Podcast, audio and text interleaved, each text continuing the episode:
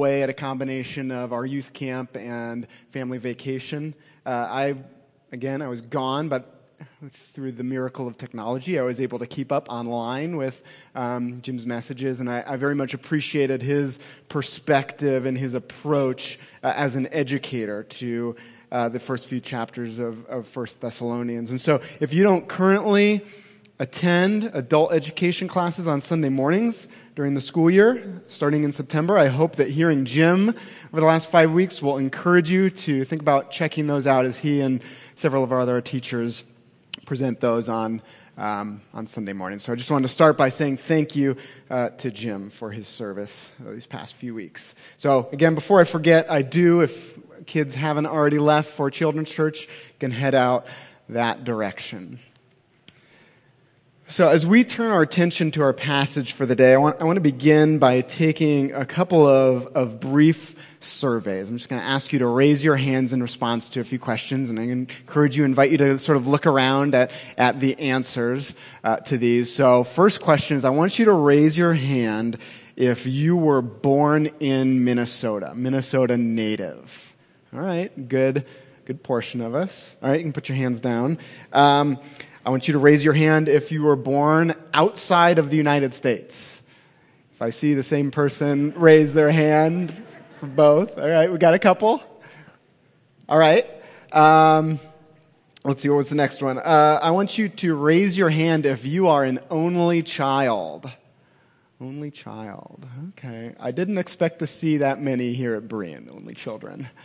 Um, let's see. Uh, raise your hand if you've ever been outside of the United States. Okay. I'm glad to see the people who were born outside of the United States raise their hands. We have a good appreciation for geography. Um, all right, last one. I want you to raise your hand if you've ever broken a bone. Ever broken a bone? Okay. Now, I'm sure you've noticed as we looked around at the various answers to these questions that we had different answers to each of these questions. Everyone in this room wasn't born in the same place. Not everyone in this room has broken a bone. That our experience in these things is different. These things, place of origin, family of origin, medical history, travel history, et cetera, et cetera, um, they are not universal experiences. Each of us has a different story regarding them. Likely we have some things in common, but not everyone has the same experience. There are, there are very few universal experiences in life. Birth, all of us have been born. Uh, the need for nourishment and hydration, uh, and death. Those are just a few that I came up with that are universal experiences to all.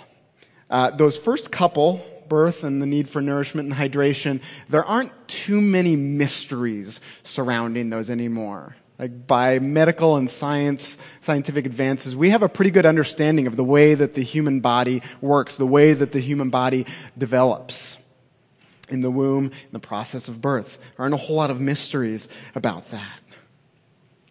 But questions are always being posed regarding death, and specifically about what comes after.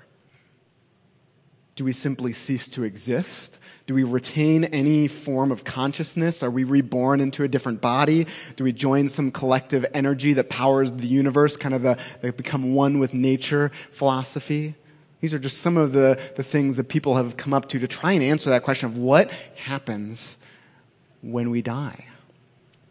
In today's passage in, in First Thessalonians, Paul is addressing this topic. Again, I just want to stop and say, thank you, Jim. He he got to leave me with, okay, what does Alex get to open with? Well, we're going to talk about death today a little bit. So thank you, Jim. Um, but Paul's going to be addressing this topic, and, and specifically an, an apparent question uh, that the Thessalonians have asked regarding what happens to our Christian brothers and sisters who have died.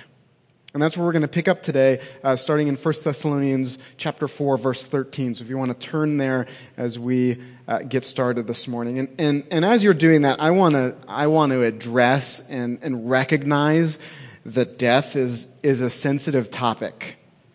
Many have fresh or unhealed wounds that have come from the reality of death and the death of, of loved ones.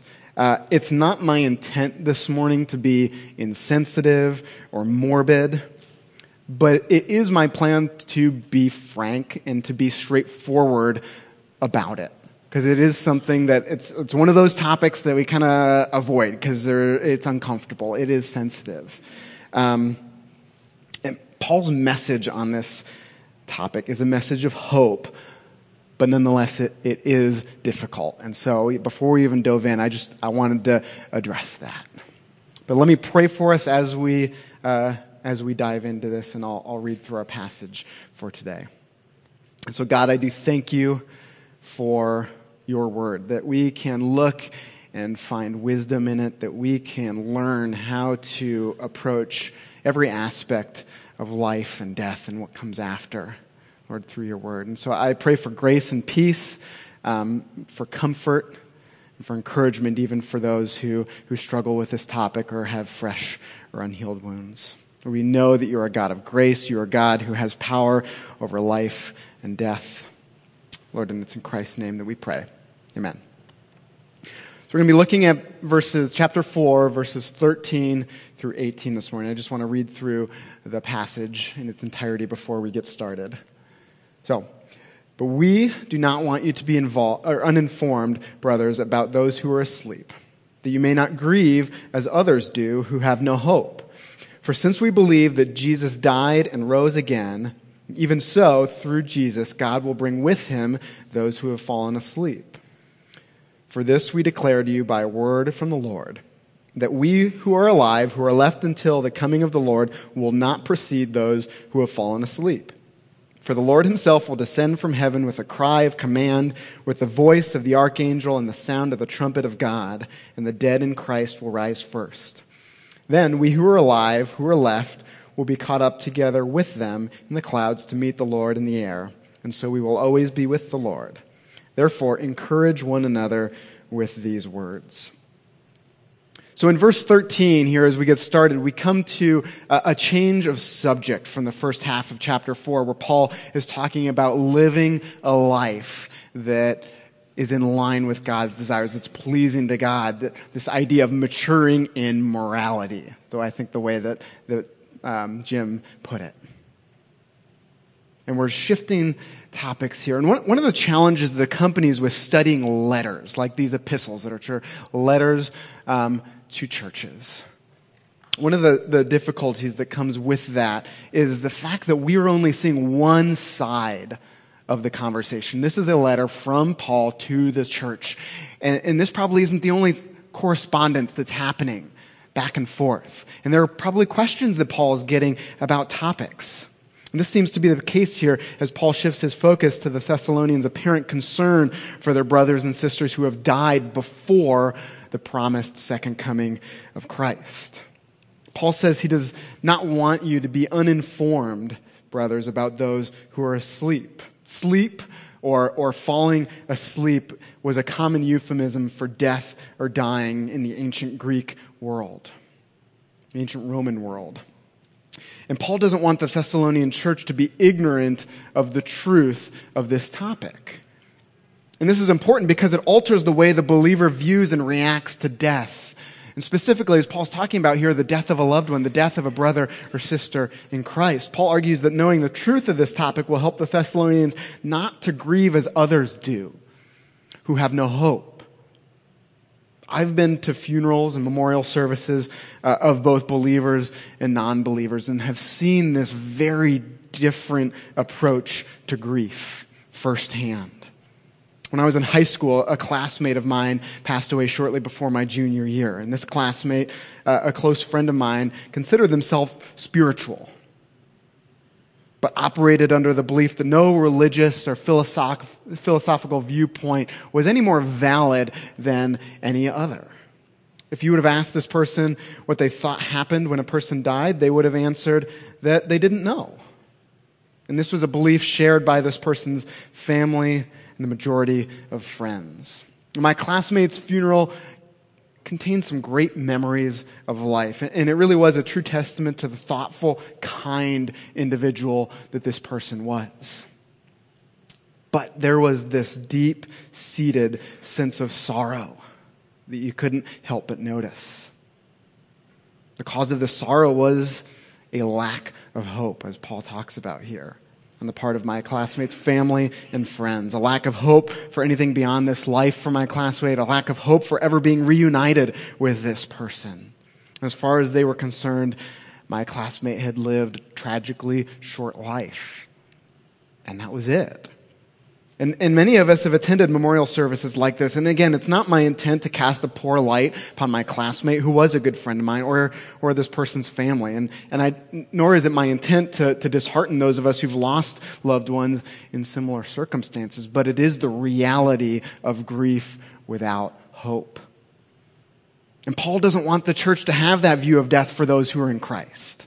Like so many other things, as we live out our lives, the believer's approach to death and the death of our physical bodies is completely different from the world's approach, which often consists of hopeless grief with perhaps the occasional false platitude to ease pain. The believer, on the contrary, can approach death, both their own and that of a loved one, with a measure of hope. In Philippians chapter one, Paul describes his feelings towards his own death as he faces an uncertain future in prison. He says, "For me to live is Christ and to die is gain. If I'm to go on living in the body, this will mean fruitful labor for me. Yet what shall I choose? I do not know. I am torn between the two. I desire to be, to depart and be with Christ, which is better by far." On the personal level for, for a believer, uh, the result of the death of our physical bodies that mean, means that we get to depart this fallen world, the pain, the sickness, the illness, all of these things that go along with it, and are reunited with Christ, which Paul describes as far better, better by far. Now, of course, we can't fail to acknowledge that even though being with Christ, again, being reunited with him is better by far, Paul also highlights the importance of God's mission in our lives, that he has a plan for our lives while we're here. So the idea of, well, better by far, why don't I just do that? There's a mission as well. But that's the measure of hope. That's the hope that we long for.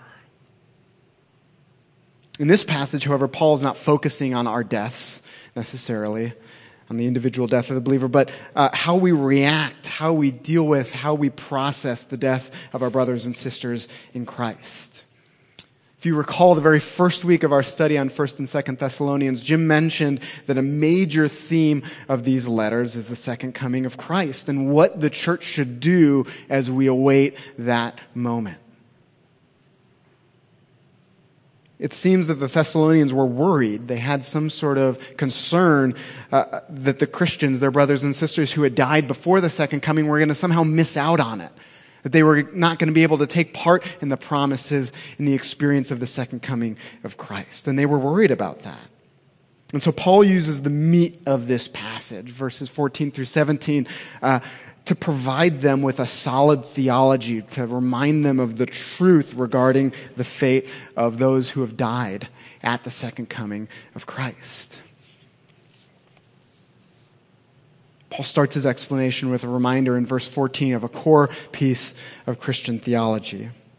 He says, "For since we believe that Jesus died and rose again, even so, through Jesus, God will bring with him those who have fallen asleep." The resurrection of Christ is a sign and a seal of God's desire and of God's ability to resurrect those who have died in Christ. Jesus was the first that he resurrected, but he will not be the last that God will raise. In First Corinthians fifteen twenty, Paul describes Jesus as the first fruits of those who have been resurrected. It says, "But Christ has indeed been raised from the dead, the first fruits of those who have fallen asleep." In biblical tradition, the first fruit was, was the portion of the harvest that was reserved as an offering to God. It was taken first before any other harvest was taken, before any of the other harvest was set aside for personal use. It was a way of showing reverence in God, of giving him what he requires, of giving God what he deserves. But it was also a way of saying that we trust God in what he's going to do in the future, God's future provision. We often hear this term, the first fruits, when we talk about tithes, we talk about offerings, being faithful in financial giving and trusting in God for future future financial provision to meet our needs. But here we see the term used not in an agricultural sense, not in a financial sense, but in reference to death and resurrection. Christ's death was the payment required to pay the penalty for our sins, to restore us back to right relationship with God. And the resurrection of Christ into a transformed, perfect body ensures our own resurrection into a transformed, perfect body. In that first fruit, we can trust in God's future provision of resurrection for those who have died, for our Christian brothers and sisters who have died, our loved ones, even for our own resurrection at his coming. You see, there's, there's a necessary connection between the resurrection of Christ and our own future resurrection. Christ had to be the first. That's the way that it had to happen. But because he was the first, we can be confident that he won't be the last. Paul is arguing that these two beliefs are dependent upon one another. If you believe that God raised Jesus from the dead, following his payment for our sins, it follows that you would believe in the resurrection of his followers.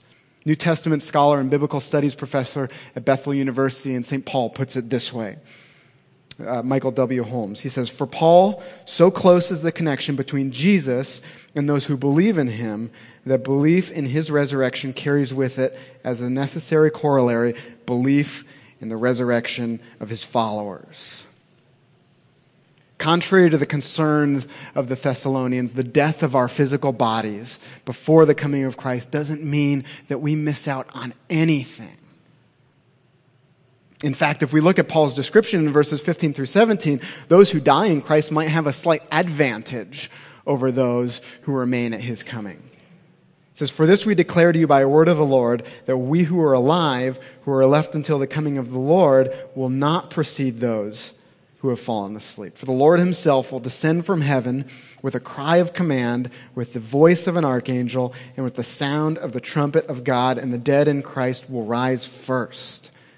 Then we who are alive, who are left, will be caught up together with them in the clouds to meet the Lord in the air. And so we will always be with the Lord." So Paul cuts directly to the point here in verse fifteen. Those who in Christ who remain at the second coming of Christ will not have a leg up on those who didn't quite make it. And the imagery that Paul uses in verse sixteen and seventeen to describe the second coming is pretty incredible. Aside from Jesus' entry into Jerusalem on Palm Sunday during Holy Week, there wasn't a whole lot of heraldry to Jesus' ministry. He often secretly moved around. The crowds inevitably found him, but he wasn't going from place to place to place with people going in front of him announcing, "Here comes Jesus, here comes the King, here's the trumpets announcing that he's coming."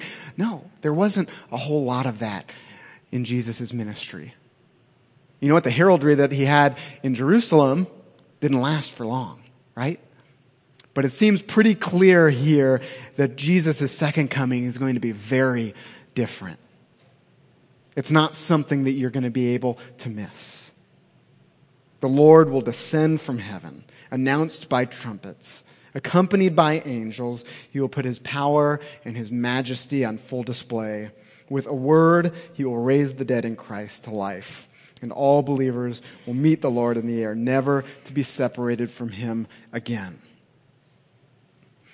I struggle to come up with fitting words to even react to that description, to even react to that idea, to that promise. It's incredible. It's unimaginable. Like many aspects of God, our language is inadequate, right? Just picturing what that will be like. What an incredible promise, and what an event to look forward to, right? Sadly, I think we, we often fail to eagerly await this event. It's not that we don't look forward to things, anticipate them, talk about how excited we are with them about others. As an example, in two thousand eight, Marvel Studios released the movie Iron Man, which started an epic, interconnected series of movies about several Marvel superheroes. eleven years, twenty-two movies later, that storyline culminated in the recently released Avengers Endgame. I'm relatively confident that I heard more from my Christian brothers and sisters about how much they anticipated and were looking forward to Endgame than how much they anticipated the second coming of Christ. I'm not trying to throw anyone under the bus here. I know we have some Marvel fans in the room. There's nothing wrong with being excited about movies or T V shows. I, I, I personally do the same with anything Lord of the Rings or Star Wars related. I could turn my thirty-minute sermon into a sixty-minute sermon talking about how excited I am about the upcoming Amazon Lord of the Rings series. I'll stop myself. I'll contain myself. I'd love to talk to you about it afterward. But we look forward to those type of things. And, and, and the reality is movies have the added advantage of having release dates, right? We know when we're looking forward to something. We know when that's going to take place. Jesus' second coming doesn't have one of those, as we're going to talk about next week. But the second coming of Christ will be the most incredible, the most exciting, the most joy-filled event in history. That's something to look forward to. That's something to talk about and prepare for. Again, more on that next week. In this passage, Paul has tried to put the minds of believers at ease regarding their brothers and sisters who have died and provided a means of encouraging those who grieve and even providing some assurance of our own future death. He says, therefore, encourage one another with these words. Now, it's important for us not to misunderstand Paul here. This is not a command to refrain from grieving the death of a loved one. Paul himself in Philippians admits to the grief that the death of Epaphroditus would have caused him. It says, indeed, speaking of Epaphroditus, he was ill and almost died, but God had mercy on him, and not on him only, but also on me, to spare me sorrow upon sorrow. Grief at death is allowed for the Christian. Grief at death is expected for the Christian. But grief with hope is also available to the Christian. This past fall, my, my family lost both of our grandmothers over the course of about six weeks. My dad's mom, who our daughter Elliot June shares her middle name with, passed away on August twenty-ninth. The age of ninety-six, and uh, my mom's mom, affectionately known as Graham, passed away on October ninth at the age of ninety-nine. I traveled to Michigan for both of their funerals. There were tears of grief at each, but there was also a sense of peace and hope on the part of our family because we had confidence, we had assurance in their faith in Jesus. We didn't grieve like those who have no hope because we did.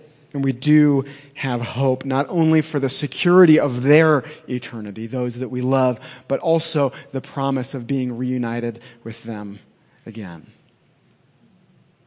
This is a hope we all share at the loss of a loved one in Christ. The hope doesn't eliminate grief by any means, but as Paul says, it can encourage us in the process of grief. And the message of this passage should not only comfort us in our grief, it should do that, but it should also direct and inspire us in our ministry to those who need Christ. The promise and the result of being in Christ is incomparable, it's unsurpassable, and it's not something to be missed out on. Again, just look at that description that we read. It's my desire for this passage to be a comfort for you as it was in the early church. But I don't want to just leave it at that as a comfort. This passage should be a challenge as well. And this, this challenge that I want to leave you with this morning. Take this passage. Be comforted by it, by the truth in it. Be excited. Look forward to the promises that it contains. But let that comfort and let that excitement grow Let it grow a desire in you to share those things with those that need it. Too often we are content with our own assurance and the assurance of the ones, our close circle, our friends, our family. When instead we should allow that assurance to fuel our drive to share the most important information a person can ever have. And if you're here this morning and you haven't made a step of faith in Christ, I encourage you, again, to look at the promise that Paul describes here and consider if that's something that you want to be a part of.